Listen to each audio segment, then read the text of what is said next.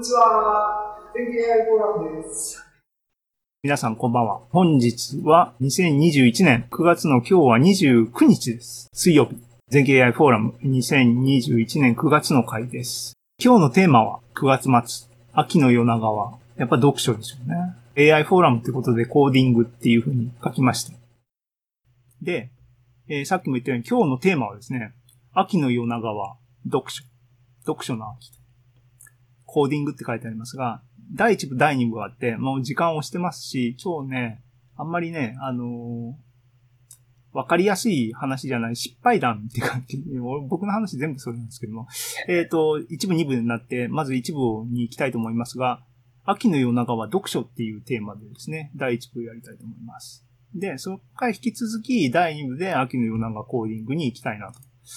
思います。っていうことで、第一部行きます。第一部。ね。えっ、ー、と、読書。読書といえば論文でしょう。AI フォーラム的に言うと。ね。なので、えっ、ー、と、AI の論文を読もうっていう企画を急遽思いつきました。っていうかですね、前回8月の発表で、えっ、ー、と、最近の話題からっていうネタでですね、あの、ハキンフェイスのあトランスフォーマーを、あの、モデルを、えっ、ー、と、流通させてくれてる、あの、実際にコードを書いてですね、あの、学習済みモデルとかもハブを作って、あの、使いやすいものを提供してくれてるところがあって、そこに、えっ、ー、と、日本語版のトランスフォーマーのいろんなモデルが降ってきたよと。リンナー。ね、マイクロソフトのチャットのリンナーをやってたところが、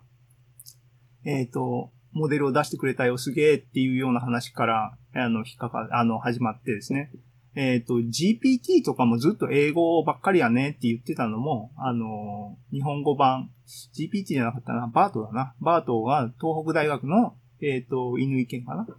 えっ、ー、と、が出してるモデルとかもいいものがどんどんアップデートされてるんで、日本語でもトランスフォーマーがやっと、あの、いろいろ使えるようになったねっていう話をしました。で、その時に、あの、僕の自分の、あの、不勉強さを自覚したんですね。あの、トランスフォーマーは、モデルのタイプが、あの、3種類にカテゴライズされて、エンコーダータイプのものがバートで、デコーダータイプのものが、えっ、ー、と GPT で、で、シークエンスとシークエンスタイプのものが T5 で、とか言われて、バートって、エンコーダーっていう認識なの？とか、GPT はデコーダーなの？っていうのがですね、ピンとこなくて、で、この辺の図を見てもですね、これエンコーダー、デコーダーの形に見えるかっていうね、えっ、ー、と、オートエンコーダーじゃないじゃんって言って、NLP を僕はね、勉強サボってたっていうのを痛感しました。なので、で、しかも、 Transformer が世の中を席巻、NLP 特にね、あのー、軒並み、 state of the art を塗り替えた、えっ、ー、と、モデルなので、もう、押しも押されもせぬ状況なので、分かったと。ひらめいたんですね。8月の発表してる時に。いつも、いつもひらめいたって。やばいサインですけどね。あのね、ひらめいたら、だいたい僕がヒーって悲鳴を上げるっていうパターン。ね。過去も、ポッドキャストやろうって言ったり、技術書店に本を書こうって言ったり、雑誌を創刊しようとしたり、そのためにひらめいてますからねっていう自分で自虐的に突っ込みながらの新シリーズをですね、あの、やることを思いつきましたポイントは、完全に理解するっていうレベルを、えー、NLP において僕自身が甘く、えー、やり残していたものがあったので、えっ、ー、と、きちんと押さえとこうっていうことですね。で、僕そもそも AI はジェレミー・ハワード、ファスト AI の、えっ、ー、と、YouTube ビデオでですね。で、彼はすごいプラクティカルな人で、あの、まあ、カグルの、えー、創始者であり、かつ、カグルのグランドマスターですからね。あの本当にすごい、すごい、あの、突き詰める人なんですけども、その人が、あのもう、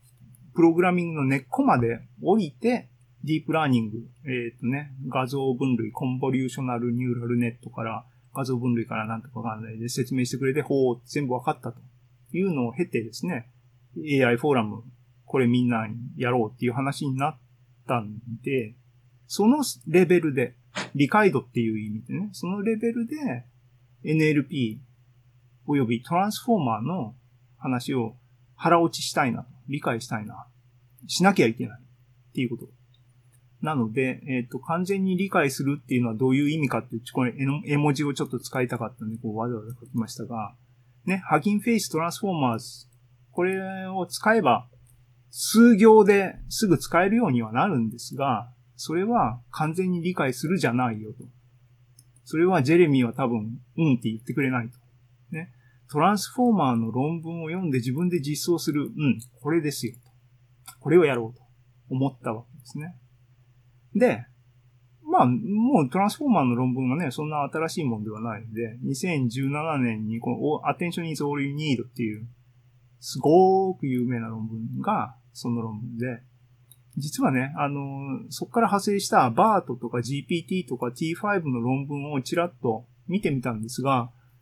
モデルアーキテクチャは本当に、あの、このトランスフォーマーの論文のアーキテクチャをそのまま使ってるっていうのが分かったので、やっぱりこの論文をきちんと読むっていうことが何よりも大事だっていうのを思い知ったわけですね。この、えっ、ー、と、8月のが終わってから今日に至るまで。なんで、えっ、ー、と、まずこいつをきっちり読みましょうっていうのを思いました。でね、読みました。実際に。読んだんです。このね、アーカイブに行けば論文ダウンロードできるし、あのね、アテンショントランスフォーマー読みました。で、完璧に理解しました。読んだからね。あの、で、読んだんですが、読んで思ったことね、あの、この論文だけ読んでも、なんか、あの、腹落ちしなかったんですね。つまり、あのこれが出てきた背景っていうのは、えっ、ー、と、古き良き NLP の、えー、シークエンス to シークエンスのモデル。いわゆる、えっ、ー、と、RNN を、えー、二つガッチャンコして、よくわかんなか、わかんないって言ったオートエンコーダー、えー、シーク、あの、エンコーダー、デコーダー形式に組み合わせたもので、翻訳タスクとかが、えっ、ー、と、ディープラーニングでですね、えっ、ー、と、ニューラルネットでできるよっていう話があって、盛り上がって、でも、なかなかそれが、あの、頭打ちなところに、 attention っていう機構を sequence と sequence の中に突っ込むと、 state of the art になって今までのね、あの、古き良き NLP の手法をなぎ倒していったっていう背景があって、いや、じゃあ、この attention がすごいらしいから、アテンションだけでモデル作ったらどうなるのっていうのが、このトランスフォーマーの論文っていうかトランスフォーマーのスピリットらしいんで、分かったと。きちんとその背景の部分からやっていかないと、トランスフォーマー完璧に理解できないだろうということですね。で、あの、僕の理解は、完璧に理解の理解のレベルはですね、ジェレミーが説明してくれた、ジェレミーのビデオだけなんでね、ジェレミーが説明してくれたビデオの理解で止まってると。でね、えっ、ー、と、僕のあのチェックしてる範囲において、トランスフォーマーをあのレベルでジェレミー自身まだ説明してないような気がするんで、僕自身も追いついてないんで自分で読もうと思ってるんですけども、僕の理解どこまでいってるかっていう完璧に理解したレベルですね。RNN を素朴に理解するっていうのは、まあ、あの、ジェレミーが、あの、RNN を自分でね、あの、書いて、ニーチェ、えー、マシンを作って、あの、や、あの、やりましたっていうのをフォローしてるんで、これは完璧に理解した。でね、えー、シークエンス2シークエンスっていうのも、ジェレミーが、えー、スペリング B とかですね、あの限定的な、えっ、ー、と、フランス語、英語翻訳のビデオを出してるんで、LSTM とか使ってますけども、そこもコンセプトは分かってるし、コードも実際にあの動かして分かってると。だからここまで OK と。で、えっ、ー、と、アテンションを入れたものも、ジェレミーはそこで解説してました。で、この時に、えっ、ー、と、すごい古いビデオだったんだけども、ジェレミーもともとケラス使ってたの、テンサーフローの上に乗っかったケラス使ってたんだけども、えっ、ー、と、define by run っていうんだっけ？モデルを動的に変更させながら学習していくみたいなのが、TensorFlow その当時できなかったんですね。なので、PyTorch に移行した理由が、の一つが、 attention 機構であり、別な理由もありましたけども、だったっていう話があって、えっ、ー、と、ByLSTM にアテンションを入れたっていう説明はしてた。説明してたけども、僕コードも実際に彼のノートブックを動かしてたけども、本当のことで、ところできちんと理解できてないなっていうのを今回痛感したんですね。っていうのがあって、その次のレベルがトランスフォーマーであり、トランスフォーマーをマスターした上で、BART とか GPT とか T5 とかは入るっていう流れになってるんで、ここを1、2、3、4、5順番に攻略してくることが2001年版の NLP を完全に理解するっていう構成であるという話です。構想は立った。ね。まあ構想を立てるの簡単ですよ。で、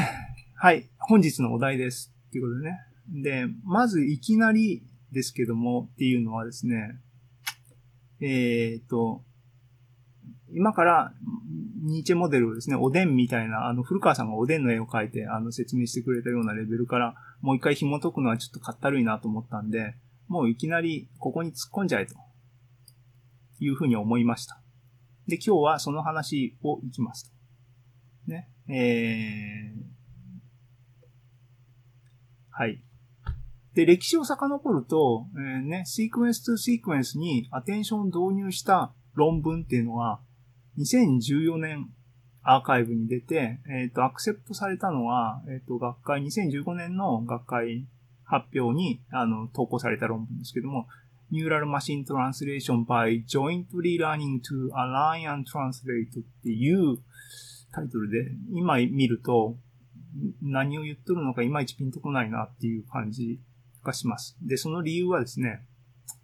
align アラインメントっていう表現をずっと使ってるんですが、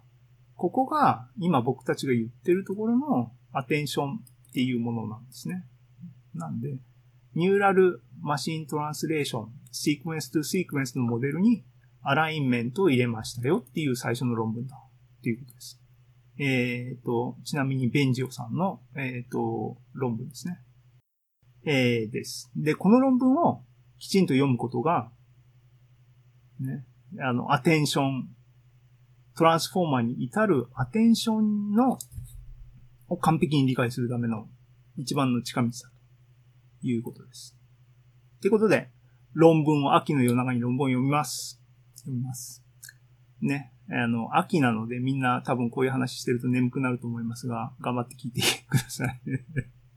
ね、えっ、ー、と、読書と言っても、学術論文ね、あの、大島さんなんか書かされてるっていう噂を、風の噂聞いてますけども、できたのかな？できたら、あの、ぜひ読みたいのでくださいっていうことですが、ね、学術論文っていうのは、あの、それなりのフォーマットがあってですね、あの、読むのも読み方をマスターすれば、ね、あの、それこそ大島さんがね、あの、あれって、1ヶ月に何本読むとかってなんかね、全経 AI フォーラムでも発表してもらいましたけども、読み方があります。で、一応、あの、リマインドしときますが、ね、一応僕も、あの、こう、こういう業界にかつていたので、最近ね、あの、やっぱり、在野に下るとですね、あの、あれですね、緩みますね。ダメですね。きちんと日々鍛錬しなきゃいけない。今回論文読もうと思って読んでいて結構感じましたね。これからもきちんと定期的に、あの、いい論文を読んでいきたいと思いますが、学術論文っていうのはフォーマットあって、えっと、まずアブストラクトがドーンとあって、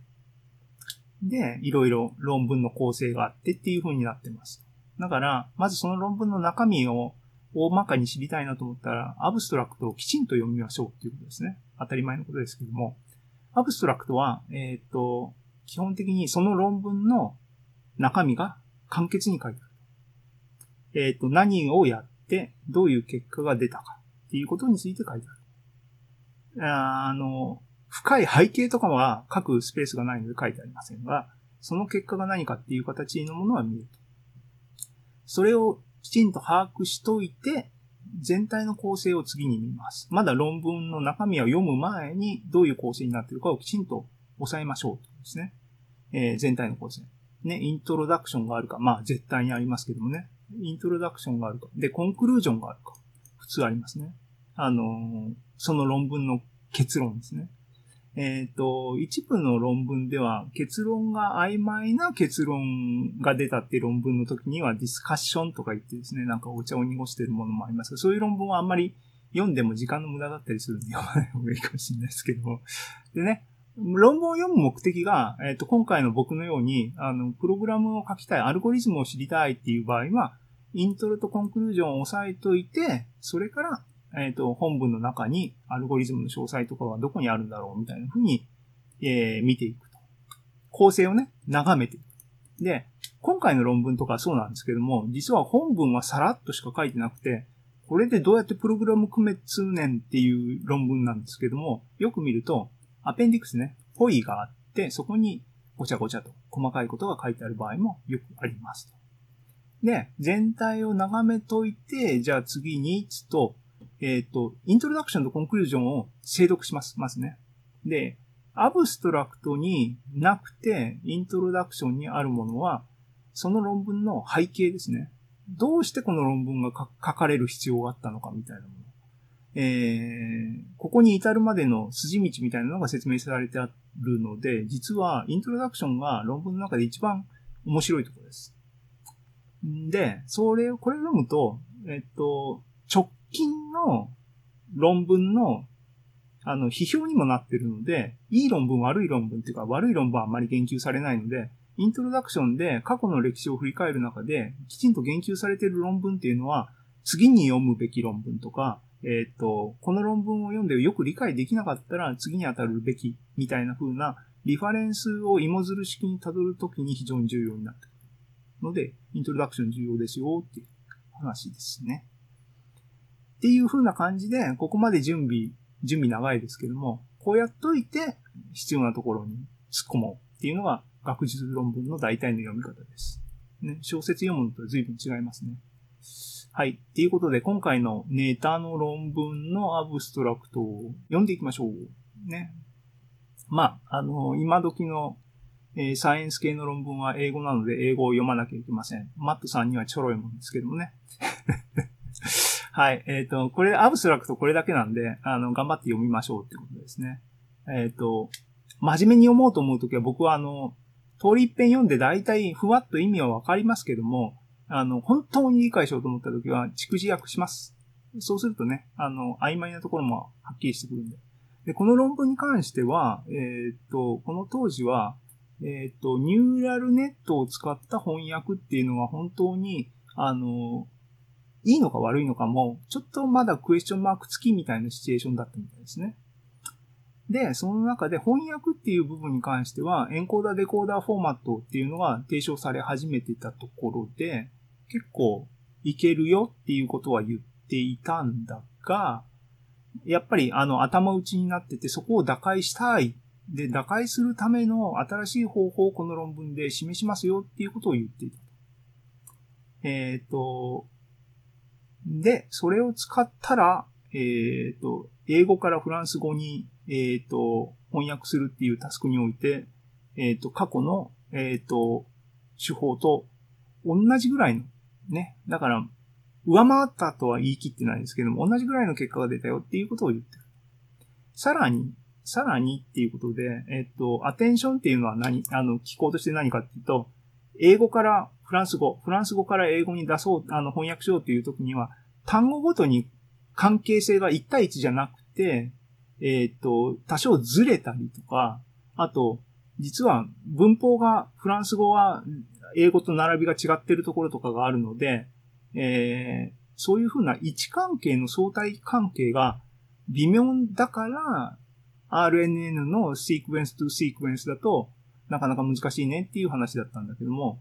えっ、と、このモデルを使うと副産物として、その対応関係ね、マッピング、入力のこの文字が一番ここに効いてるよとかっていうものが、えっ、と、副産物として計算できるんだが、それを見てみると、人間が感じる直感ね、えっ、と、赤いっていう単語は、実はこう、フランス語では並びがこっちにあって、ここと結びついてるっていうのが実際に見てみると可視化すると出るよっていうことまで書いてある。えっ、と、アブストラクトだけを読んで、これだけのことがわかります。ふむふむと。で、まあ、ね、僕たちはもうこの論文はいい論文だって知ってるし、ターゲットはアテンションっていうものをここ、この論文をきちんと読むことで学びたいんで、まあ、あの、分かった分かったと。余計なところはいらないっていう感じで、じゃあ次に構成を見よう。ね、これが、あの、構成全部書き出しました。ね、イントロダクションありますね、と。で、コンクルージョン、あ、コンクルージョンありますね、一番最後ですね、と。その間にゴシャゴシャゴシャゴシャっと書いてあると。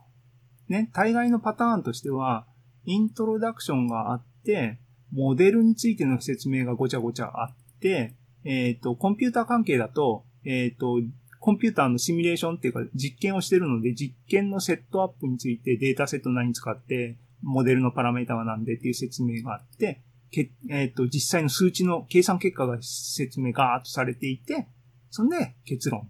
みたいな構成ですね。この論文は、えっ、ー、と、バックグラウンドみたいな背景の説明が余分にあったりとか、えっ、ー、と、似たような、えっ、と、リレイティッドワークスに対する研究があったりとか、で、さっきも言いましたが、あの、読んでみたらわかるように、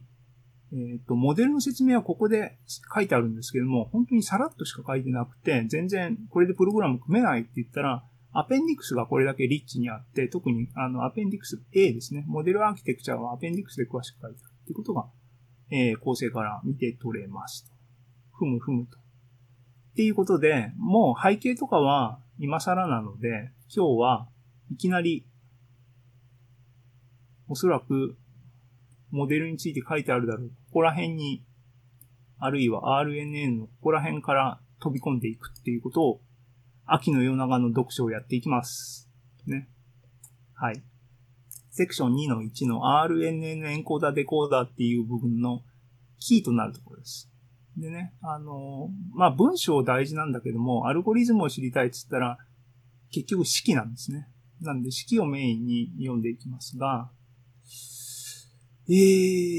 ー、っと、実際に今ここでね、読むんですけどもね。えー、っと、ここのこういうページをポンポンって見てどういう風に読んでいくのかっていうのを、まあ、あの、フォローするんですが、部分的に蓄字訳してますが、えっ、と、翻訳を、えっ、と、エンコーダーとデコーダーでやりますよっていうのは、まあ、それだけ言われて、まあまあそうなんですけども、じゃあ実際にどういう風な処理のデータの流れになってますかっていうのはここで説明されている。で、今僕がここでね、書いたのは、愚痴ですね。愚痴。僕のコメントですね。あの、最初のイントロダクションに言ったように、オートエンコーダーっていうか、エンコーダー、デコーダーの、あの、フレームワークって言われて NLP でトランスフォーマーの論文見たらいまいちピンとこなかったっていう部分を書いてますが、そこの部分の、まあ、説明にもなってるっていうことなんですが、この論文に書いてあるのは、えっ、ー、と、翻訳するためには入力文字列を当然上げます。えっ、ー、と、フランス語から英語に翻訳するっていうタスクを考えましょう。そうすると、フランス語の文字列が入力として与えられる一文字一文字。えっ、ー、と、ワードですね。x1 が、えっ、と、10。2文字目が何とか僕フランス語は学んだはずなのに忘れてるんで喋れませんが、そうやって、あの、入力文字データが X っていうベクトルに入ってるとします。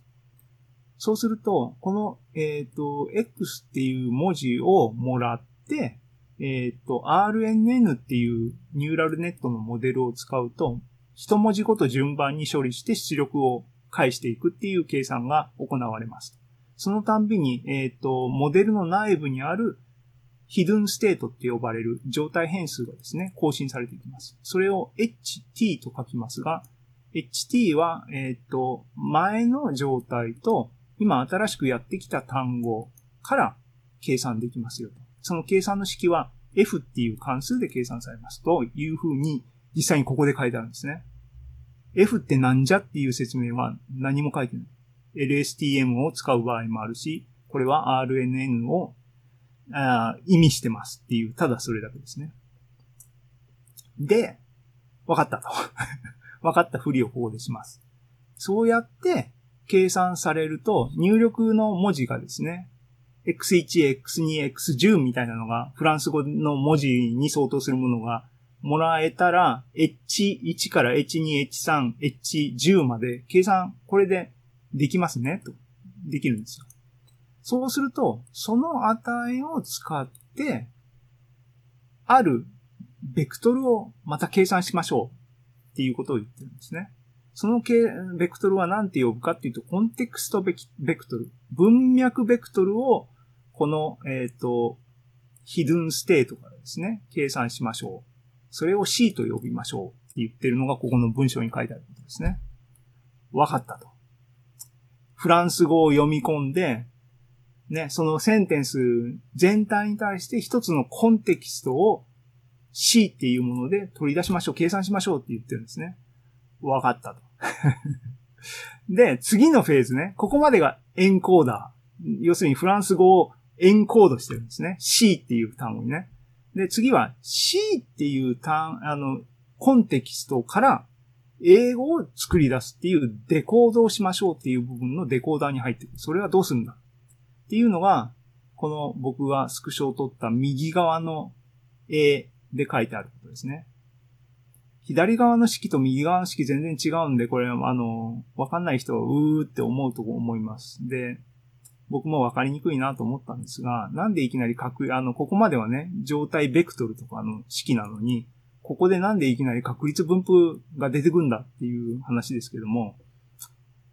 ね、想像したらわかるように、あの、プログラムでね、今予想しなさいって言ってるわけですから、プログラムはえー、これかもしれないっていうのを計算するわけですからね。あの、出力は結局確率分布なんですよっていうこと何の説明にもなっておりませんけども。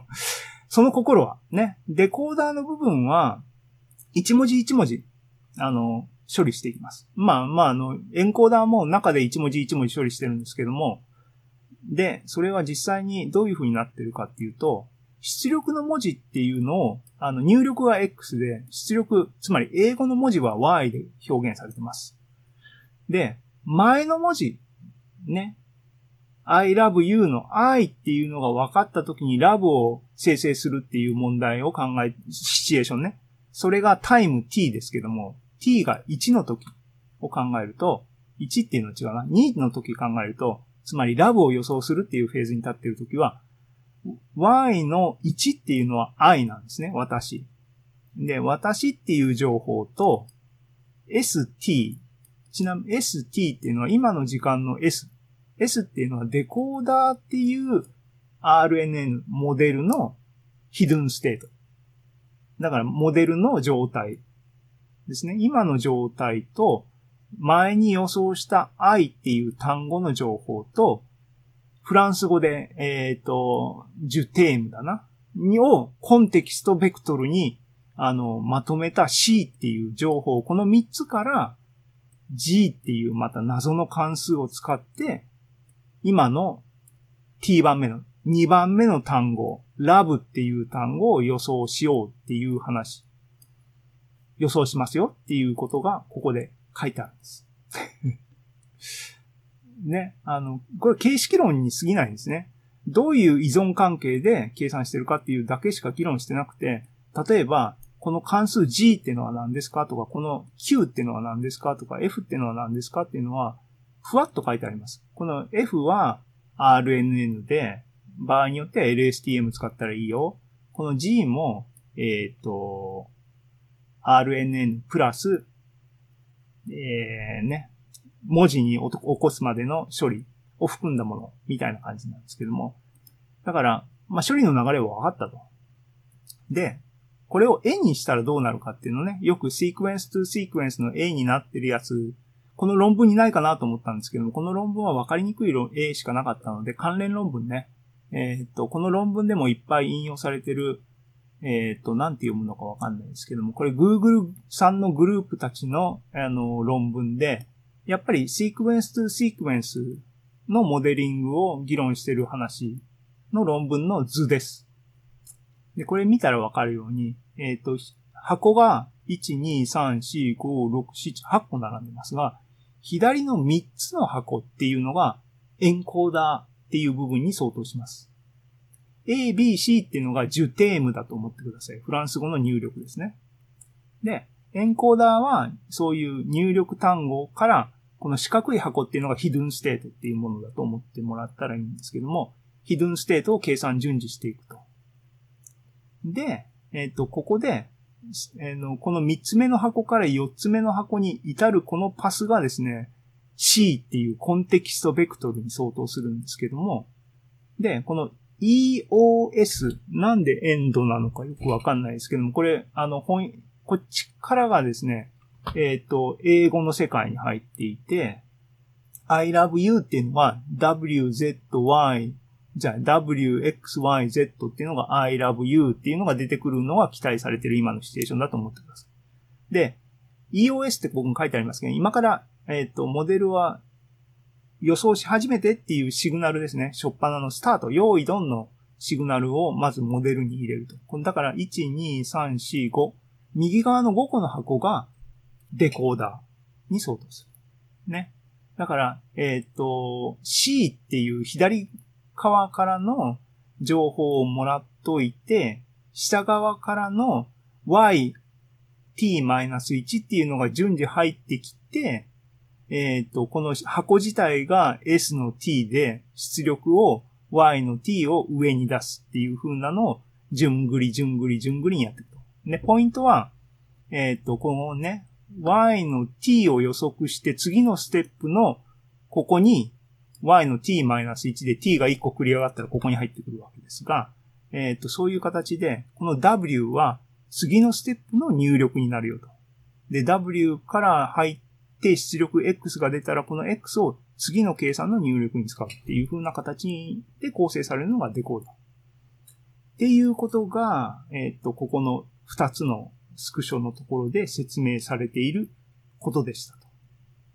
わかりやすいですね。